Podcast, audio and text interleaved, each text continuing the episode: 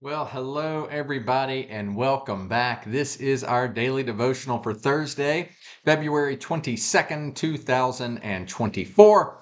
And I'm delighted to have this time with you and hope that it finds all of you doing very well indeed. As we continue today in the book of Acts, we are in for some interesting teaching. We're in for some interesting examples of really the other side of what we talked about previously. What am I referring to? Well, yesterday we saw wisdom on display. Right? We saw the wisdom of the Roman commander. We saw Paul's wisdom. We saw his nephew's wisdom. We see in fact and in working the principle of Matthew 10:16 that we started with a few days ago, where Jesus called his disciples, and by extension, he calls you and me to be as innocent as doves and as shrewd as serpents. To be innocent, to do things right and good, but to be wise as we conduct ourselves, understanding how the world around us works. We saw that yesterday, and we saw the Lord's intervention there in chapter 23 when Paul's nephew happened to overhear a plot. We also got a lesson on what the world really is like, what the world really does. The world wants to kill, it wants to murder, it wants to destroy, and such is the case definitely with those of ancient Israel. That's the refrain that you hear. We read Jesus' own words as he turned into Jerusalem and said, "Jerusalem, Jerusalem, you who kill the prophets, how I long to draw you to myself as a hen collects her chicks under her wing, but you would not have it." And as an example of that, you who kill the prophets, we talked about Zechariah, right, where he had been killed. Also, we talked about others. And certainly here we see the plot to kill Paul in chapter 23. And yet the Lord intervened. But today we're moving on from there. The Roman commander was informed by these things. Paul's nephew went to a centurion. Centurion said, "Hey, go to the commander."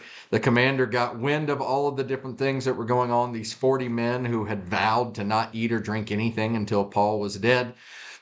All of this was reported, and the Roman commander acted with wisdom. But now we're going to see a different side of wisdom that isn't wisdom at all. In fact, it's guile. It's trickery, which are also euphemisms for lies. It's wisdom according to the world, but not wisdom from above. What am I talking about? Let's pray and we'll see. Our Father, we thank you for this time that you have given to us, and we ask that you would guide us in it. Please work in our hearts and in our minds. Let us be convicted by your word, and let us see the difference between worldly wisdom and your wisdom, between being innocent as a dove and as shrewd as a serpent, and just being a snake, being a serpent. We can't do this without you, so please guide us by your Holy Spirit. And we pray it in Jesus' name. Amen. All right, well, I've just given it away. Matthew 10:16, as we've talked about before, in that instruction, Jesus tells his disciples to be as innocent as doves and as shrewd as serpents. But we got to be careful with that teaching that we don't think as shrewd as serpents means that we just digress to the point that we're a bunch of snakes, slithering around, causing discord, telling lies, that sort of thing. What do I mean by this? As I said previously, Paul is the perfect example. Well, not the perfect, but he's a very good example of what it means to be innocent as a dove and shrewd as a serpent. But today we see a different kind of wisdom. Let's get to it. Acts chapter 23, verse 23 actually is where we're picking up. If you recall, we'll pick up at 22. The commander dismissed the young man and cautioned him, "Don't tell anyone that you have reported this to me." That which he reported was the 40 men that were going to ambush Paul. Remember, they said, "Hey," these 40 men came to the priest and said, "Hey, listen, tell the commander," right? Tell the commander that you want to bring Paul in because you need to question him more, and we'll be in waiting and we'll ambush him. Okay, so that's what's just been revealed. This is Acts chapter 23, verse 23. Then he, the commander, called two of his centurions and ordered them, "Get ready a detachment of 200 soldiers, 70 horsemen, and 200 spearmen to go to Caesarea at 9 tonight. Provide mounts for Paul so that he may be taken safely to Governor Felix." All right, pause for just a second there. Y'all, caution is one thing, but do you see what the centurion or what the commander has ordered here? Yeah, 200 men, 200 spearmen, 70 horsemen. This is an army that has been ordered to accompany Paul. And Paul isn't going to be drugged there. He doesn't have to walk there. Paul himself is given mounts, so that means horses, so that he can get there. This commander, at first glance, it's like, wow, this guy really is wise. He's taking this threat seriously. But his wisdom turns here. What do I mean? Verse 25, he wrote a letter as follows. Claudius Lysias, to his excellency, Governor Felix, greetings. So we know who this is now, this commander, Claudius Lysias, or Lysias, to his excellency, Governor Felix, greetings. This man was seized by the Jews, and they were about to kill him. But I came with my troops and rescued him, for I had learned that he is a Roman citizen. Time out. Boy, this makes old Claudius look really good, doesn't it? It makes him look like a champion, an absolute champion for the Roman Empire, for the Roman citizenship, all of these wonderful things. He was very guileful, and based on worldly wisdom, he was right to include that in his letter. But is that what really happened? Rewind to Acts chapter 21. We're not going to read the whole thing, but basically starting in verse 27, we learn about Paul being basically accosted in the temple. They accused him of all sorts of things. They're trying to beat him to death. Verse 33, the commander came up and arrested him, talking about Paul, and ordered him to be bound with 2 chains. Then he asked who he was and what he had done. Some in the crowd shouted one thing and some another, and since the commander could not get at the truth because of the uproar, he ordered that Paul be taken into the barracks. When Paul reached the steps, the violence of the mob was so great he had to be carried by the soldiers. The crowd that followed kept shouting, "Away with him!" Now listen, as the soldiers were about to take Paul into the barracks, he asked the commander, "May I say something to you?" "Do you speak Greek?" he replied. "Aren't you the Egyptian who started a revolt and led 4,000 terrorists out into the desert some time ago?" All right, so earlier there in chapter 21, we get what happened. And yet, what does the commander say happened?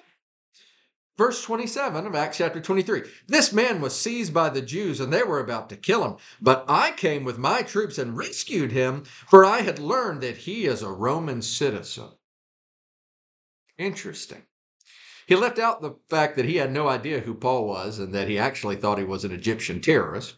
He left out the fact that he had him be put in chains. And if we were to keep on reading back in, it was actually chapter 22, we'll find out that Paul was on the verge of being flogged, which you couldn't even do to a Roman citizen. But very conveniently, Claudius, the commander, leaves these things out. Now, we need to be careful here. As I said before, and as I alluded to, this whole idea of being innocent as a dove, but being shrewd as a serpent, that's something that we can get all wrong. In fact, we can get downright pragmatic with that business of being shrewd as a serpent. Pragmatic means that the ends justify the means, right? In other words, if you accomplish what you want to accomplish, it doesn't matter how you do it. You can do something wrong, downright immoral, to accomplish your goal, but as long as your goal is met, then the other is excused. Y'all, by worldly wisdom standards, by being sly, by being quick, Claudius nails it. But at what price? He shows himself, though being full of guile, though being slick, he's a liar. He flat out lies here. And y'all, we need to be careful. Again, I keep saying this. We need to be careful with this because shrewdness does not equate to sinfulness.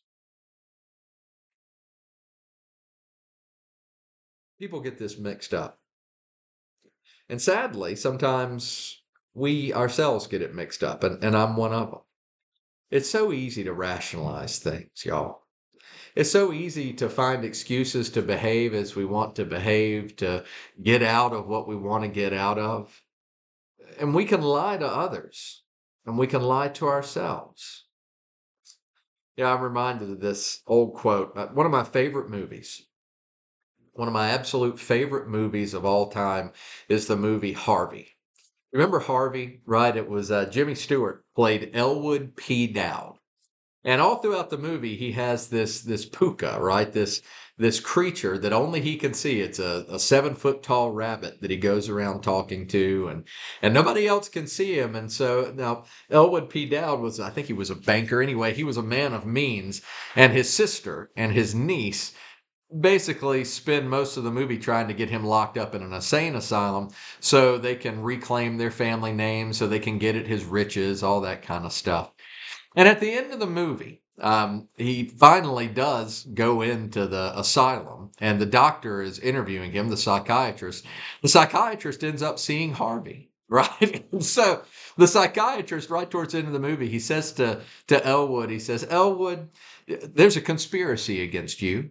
Your sister has been trying to have you locked up this whole time, as has your niece." And he goes in, he's like, "They're the ones that contacted me to bring you here so that they could lock you away." And his response was, "Oh, doctor, that Vita is a whirlwind, isn't she?" And he just kind of chuckles. And the doctor says, "My goodness, man, where's your sense of righteous? Don't you have any righteous indignation?" And Elwood P. Dowd, it's so beautiful, and it's so convicting. It makes me emotional. Over a Jimmy Stewart movie called Harvey, about a giant invisible rabbit. But after the doctor said, "Don't you have any sense of righteous indignation? Where's your anger, man?" Elwood P. Dowd said, "Oh, doctor. My mother used to say, Elwood, my mother always called me Elwood. My mother used to say, Elwood, in this life, you must be oh so kind, or oh so clever. I've been clever. No, I messed it up. You must be oh so smart, or oh so pleasant." That's what it is. Oh so smart, or oh so pleasant. And he said, "Doctor, I've been smart. I prefer pleasant." And I think that and then he said, "You may quote me." And I hate that I messed up the quote, but nevertheless, the thrust of that statement there is that in the world around us, you can either be nice or you can be tricky. You can be full of guile. You can be left-handed. You can be a liar. You can manipulate. Or you can be pleasant. And y'all, this is not what the Scripture presents to us. The Scripture presents that you can be both, but it's not a shrewdness that results in sinfulness. It's not a shrewdness that results in lies and deception. We see it from Paul and the way he conducted himself, and we see the opposite here with this made-up story where Claudius flat out lies. He continues, verse 28, "I wanted to know why they were accusing him, so I brought him to their Sanhedrin." That part's true. I found that the accusations had to do with questions about their law, but there was no charge against him that deserved death or imprisonment. When I was informed of a plot to be carried out against the man, I sent to him at once. I sent him to you at once. I also ordered his accusers to present to you their case against him. Now that part's true. Verse 31, "So the soldiers, carrying out their orders, took Paul with them during the night and brought him as far as Antipatris. The next day, they let the cavalry go on with him while they returned to the barracks. When the cavalry arrived in Caesarea, they delivered the letter to the governor and handed Paul over to him. The governor read the letter and asked what province he was from. Learning that he was from Cilicia, he said, 'I will hear your case when your accusers get here.' Then he ordered that Paul be kept under guard in Herod's palace." Now, we're already 14 minutes in. I think I'm going to pause here I know it's a short devotional, but I think I'm going to pause here because I really don't want to get into the trial before Felix. But spoiler alert, what we're going to see again is worldly wisdom, worldly cleverness, worldly lies, where people aren't being shrewd as a serpent. They're just being snakes, just like Claudius was in his letter. Now, what's the application for us? I think you know. And it ought to be convicting. It's convicting to me. I think about the times when I haven't told all the truth, when I've told untruths or half-truths, or when I've justified guile and tried to substitute it for the shrewdness that we're called on to have in the Scriptures. I think today is a wake-up call for me. I hope it is for you too, to be careful how you conduct yourself, to be innocent as a dove, truly, and to be shrewd as a serpent. Let's pray. Our Father, we thank you for this time that you have given to us, and we pray your blessings on it. We thank you for the examples that you give us in your word of the commands, or how to follow the commands that you give. We have the command from Jesus, but here we see how we shouldn't follow it. Please work in our hearts and in our minds. Let us not imitate the world around us, but instead let us be faithful to you. And we pray it all in Christ's name. Amen. Well, I'd like to thank you all for being a part of this time for this short devotional. Lord willing, we'll be back Sunday morning at 9 a.m. We're still doing the two service things, right? Sunday morning at 9 a.m. And then we'll be back Monday morning, Lord willing, at 6 a.m. Until then, I hope that you all have a very pleasant weekend. And remember, Sunday is the Lord's Day. Get yourself in a Bible-believing church. If you're local, we would love to have that church be here with us at Old Providence. Service at 9, another service at 11. The one at 11 is abbreviated, but we would love to have you come and be a part of our worship here. But if it's not here, make it someplace else that is a Bible-believing church. Thanks very much.